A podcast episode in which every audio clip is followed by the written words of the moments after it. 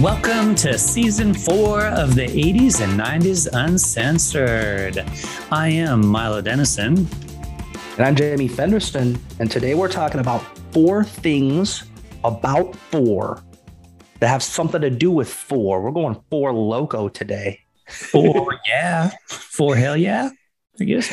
Yeah, we're doing something weird because it's our season starter. So we're like, hey, we're just going to do something weird. Yeah. So it's totally weird. So it's 4 things from the 80s and 90s about 4, like the number 4. But we're going to give 4 facts about those 4 things. And we're going to do 4 each. Yeah. If you're listening and you're like, what? Don't worry. You'll get it here in a second. Jamie had to explain it to me a few times. But yeah, 4 facts about 4 things that have to do with 4. Oh, so that's the perfect way to say it. You got it, bro. That's it. Because when I say it, it sounds like some really complicated thing. And you're just like, dude, I don't know what you're talking about. But then Milo gets it and it's like, yeah, I can explain it like 2 sentences and everybody gets it. Yeah. And I'm doing the 90s and you are doing the 80s. Yeah, that's right. So I don't know. Do you want to get started? See how this thing goes? Let's do it, man. All right. What do you got for your first? All right. So my first thing from the 80s that has to do with 4 is Rocky Four. Because I love Rocky Four. Mm-hmm. And now that the Russians are bad guys again, it's like totally relevant again. So this movie is like totally relevant again. So here's 4 facts I found out about Rocky Four. Okay. So Paulie's robot, that big robot giving him beer and talking all sexy like. Yep. Like, hey, Paulie, here's your beer, baby. That's actually Sylvester Stallone's robot for his kid. That robot was developed for kids with autism. So Stallone talked to this guy, Robert Dornick, from a company called International Robotics. And his son, Sergio, he was like, hey, my son has autism. And they're like, yeah, we're developing this robot for kids with autism. And that's his robot. And then they used it in the movie. Well, what's that to do with the number 4? No. I'm giving you 4 facts about Rocky Four. No. My 4 facts actually have 4 in the 4 facts. Oh, so you went super hardcore. I went all out. Yeah. Uh-huh. Okay. Well, I didn't go that far. Oh, weak. Jeez. So weak. Yeah. Oh, man, you spent a lot of time on this then. Well, all right, we'll keep going. But just know that Milo put a lot into this. Jeez, man. So the second fact, Ivan Drago, he only says 46 words in the whole movie. Okay, well, I guess that sort of works with the 4. Got a 4 in there. There you go. All right. How about that? You happy? Yeah. So I guess Dolph Lundgren, another fact, Dolph Lundgren was really physical, and Carl Weathers threatened to quit because Dolph Lundgren was so physical, and Stallone was even flown to the hospital after taking a punch, which put his heart to his breastbone and caused his blood pressure to go off the roof, and they had to fly him to the hospital. So Dolph Lundgren was actually really into his role. Well, to my understanding, the one with Stallone was Stallone's fault because Stallone goaded him into doing it, into hitting him hard like that. Well, yeah. Uh-huh. Well, he did. And one other thing about Dolph Lundgren is he'd often show up to the set kind of tired because he'd have late night sex orgy parties with Grace Jones. Oh, yeah. Yeah. So Grace Jones originally hired Dolph Lundgren to be her bodyguard, but then they kind of got a freaky romance going. And then he ended up with a minor role in a James Bond film that she was in. And this was his second movie, but they were all about getting freaky deaky because, they're prime specimens of humans and they'd have kind of freaky deaky parties. Yeah. All right. Well, good for him. So there's 4 facts about Rocky Four, some of which didn't have anything to do with 4, but there are 4 facts about them. But let's hear what you have to say, because you put some work into this. I did indeed. So my first one is fantastic. Well, this one's going to be the weaker of the ones. So Fantastic Four, the 1994 movie. Yeah, Four Loko, baby. That's Go right. Milo. So a lot of people don't know this, but there was indeed a Fantastic Four movie made in 1994 because Constantin Films, that owned the right to the series, had a 10-year deal with Marvel. And if they didn't make a movie, they would actually they would lose the rights to it. So they actually worked with Roger Corman to do a low budget film. It was never officially released. Supposedly all the film was destroyed, but you can actually find pirated copies of it out there. And there is a copy on YouTube at the moment as well. Yeah, I've seen it. It's terrible. It's really bad. You could tell they weren't going to release it. They're like, yeah, okay, we made all that right, shit. Yeah. They were done. Yeah. So, four fantastic facts about Fantastic Four is, of course, there are four members of the Fantastic Four. That's one. All the uniforms have the number 4 on them. That's fact number 2. Number 3 here is an interesting. This is the first of the 4 Fantastic Four movies that have been made so far.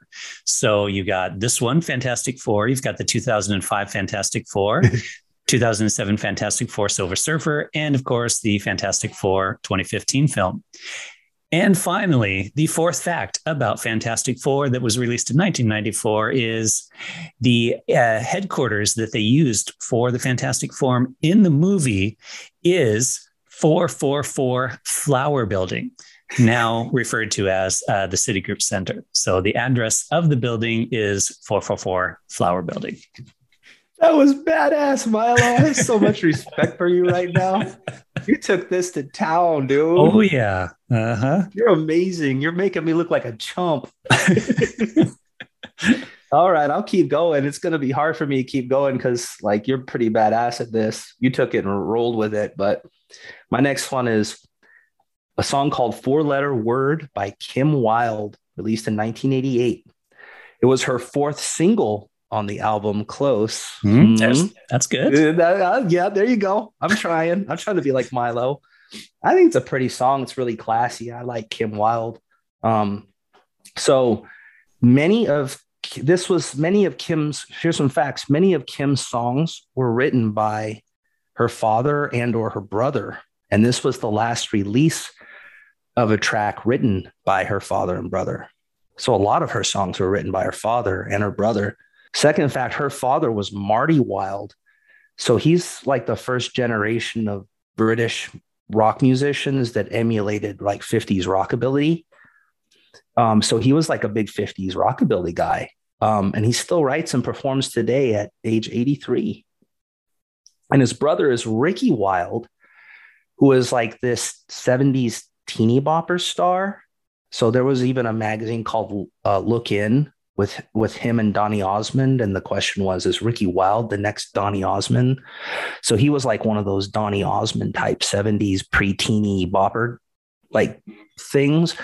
And he still rocks today too. He's like 60, but he's like in rock bands, rocking it.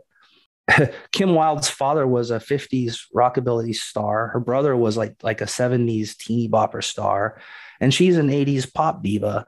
So that's kind of badass, don't you think? Yeah, that's an impressive family. Yeah, I didn't know anything. I'm a Kim Wilde fan. I didn't know anything about this. So the only thing I know about her is that one song, We're the kids in America. Whoa. Yeah, that one. Well, her father wrote that. So yeah, and she sang it. Yep. Okay. Is she still around singing and playing? Yeah. Okay. Yeah. That whole family's still like, that's what they do. Still rocking. Yeah. They don't play around. They do what they do. All right. My next 4 is the band Four Non Blondes. Yeah. So the band has 4 members, as we all know. It's in the title. 2 original. So they had 4 members, 2 left and 2 replaced. Either way, stayed with 4.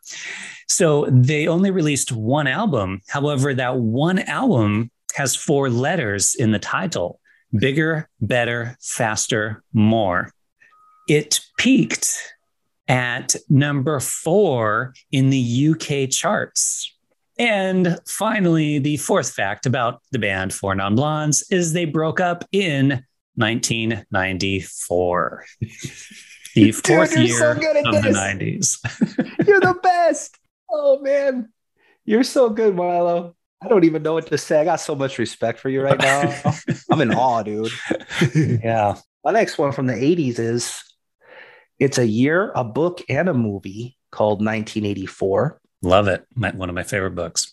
Yeah. It was written by George Orwell in 1949 about totalitarianism and things like that. And I think it's just as relevant today. My son read it. He's a teenager, but he thought it was awesome. I think everybody should read it. Absolutely. I think everybody should be required to read Orwell in school. And if they don't, they should be like shipped off to the gulag or something. So here's an interesting four fact for you. Winston Smith, the character in the novel, begins his secret diary in defiance of the, you know, Oceania totalitarian government. He begins his diary on 4/4/1984. That's good. That's good, right? All right. You like that? I like that one. Do I get? Do I get a little something, something for that? You get a point for that one. Yep. Yeah. Yep. Yeah. But they made a movie in 1984 called 1984, directed by Michael Radford, starring John Hurt and Richard Burton. Mm-hmm. Got generally favorable reviews. Yeah, I think so. It's really good. Yeah, but here's an interesting thing. It was produced by Virgin, who did movies back then.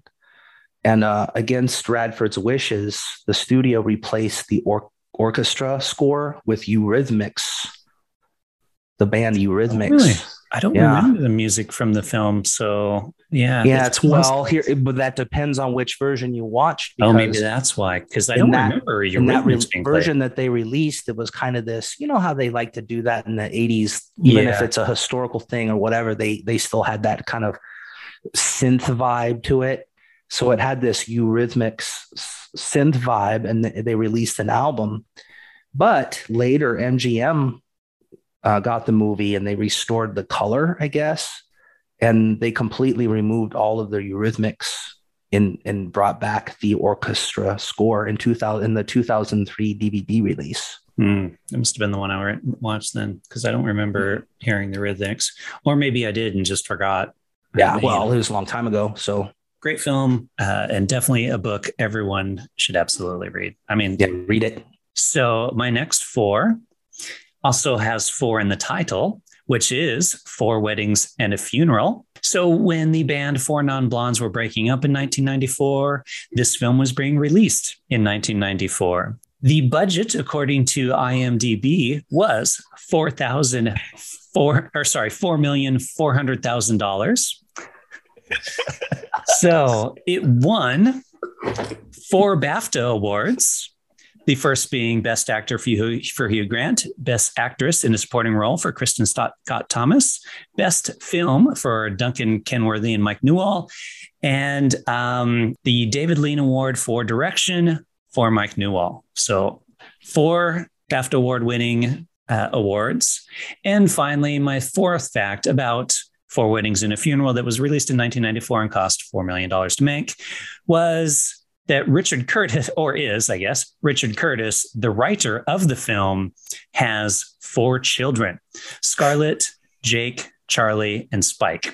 You're so good at this. That took some deep diving. I know, you even know the kids. You have 4 kids with the 4 kids' name. One of them, Spike, and everything. Spike. I know. What is that like? Spike. You name your kids Spike. Like they got the rest have normal names: Scarlett, Charlie, and then Spike. Spike. He's the one they didn't like. Spike. He's like the dog. We're gonna call him. Yeah, they're like, man, we don't want this 4th one. So Spike. I'm not even gonna bother thinking of names. Wow, you got so meta on this assignment that I am just impressed. Yeah, I am impressed, sir. All right. Well, my last one here, I went with the Golden Girls because there's 4 of them. So that's my 4. And good. I like the Golden Girls.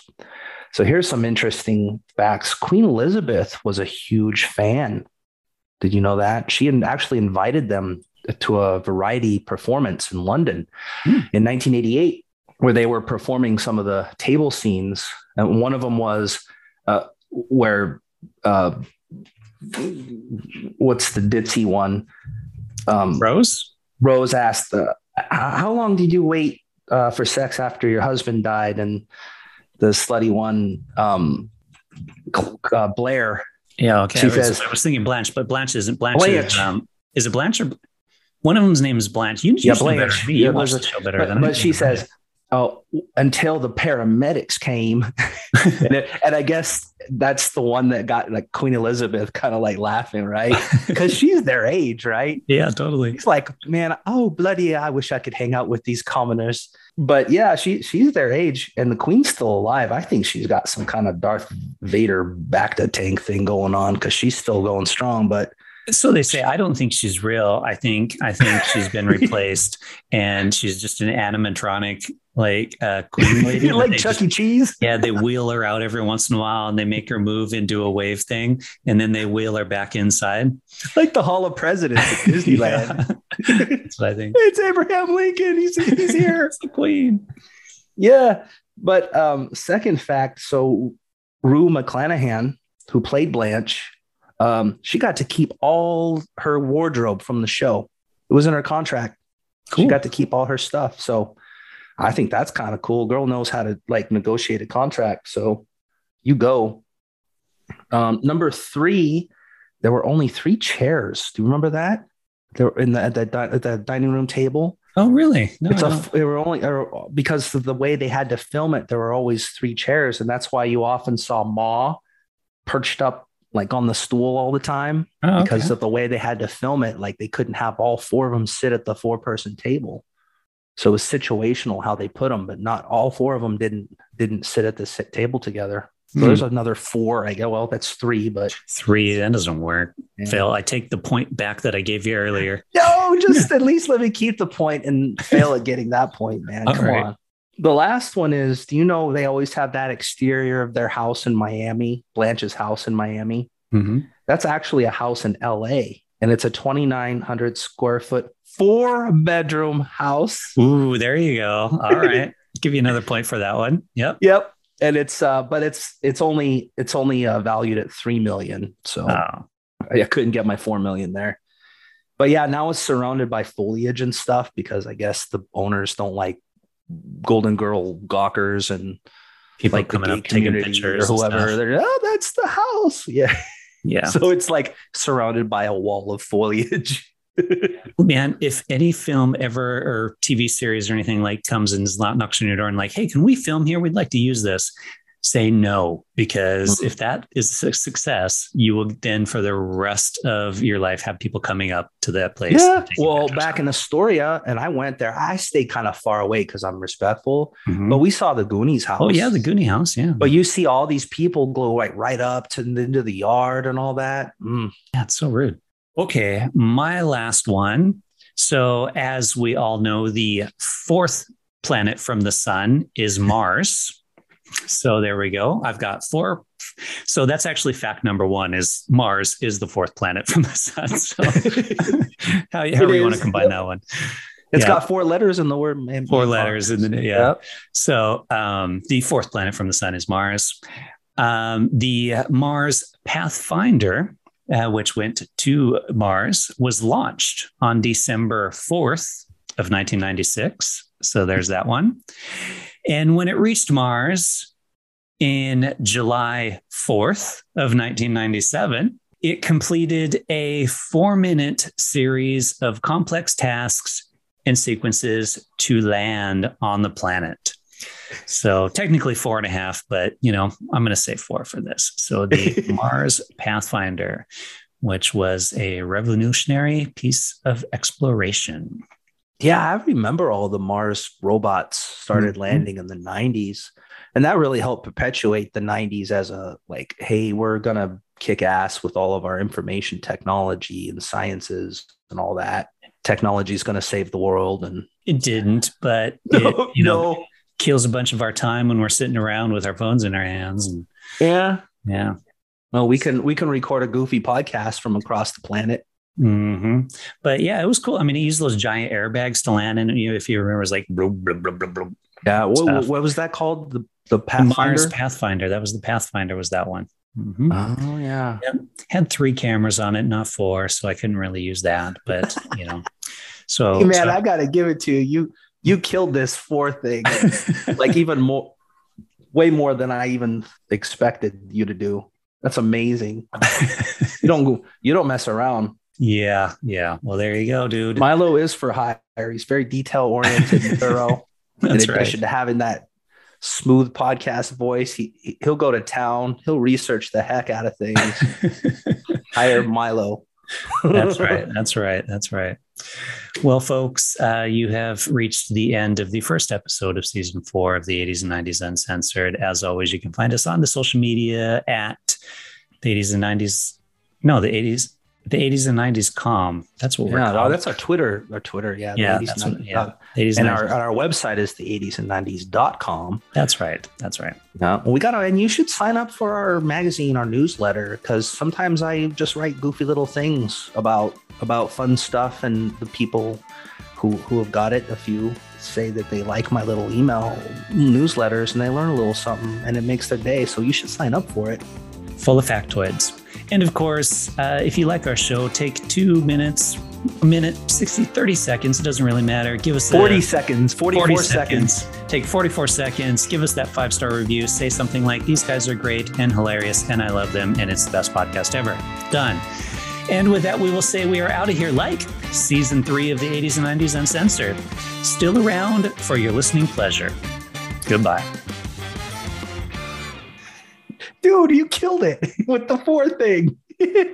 Well, it was funny too, because last night I'm like on my phone. I'm like, come on, some four. And I'm like, fucking Jamie.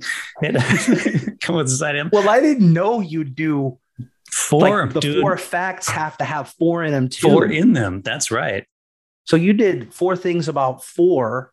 They have four in them. Things about four. Mm-hmm. That have four in them. Dude, you just went completely meta and blew my mind. I went down that rabbit hole. Hey, man, you learned some stuff, though. Like that guy's got 4 kids and one of them's name is Spike. Yeah, really? Because now you know. And before you didn't, you're like, man, what was that dude? That dude, how many kids does he have? Well, I wonder how many kids Richard Curtis, the writer of Four Weddings and a Funeral. How many kids does he have?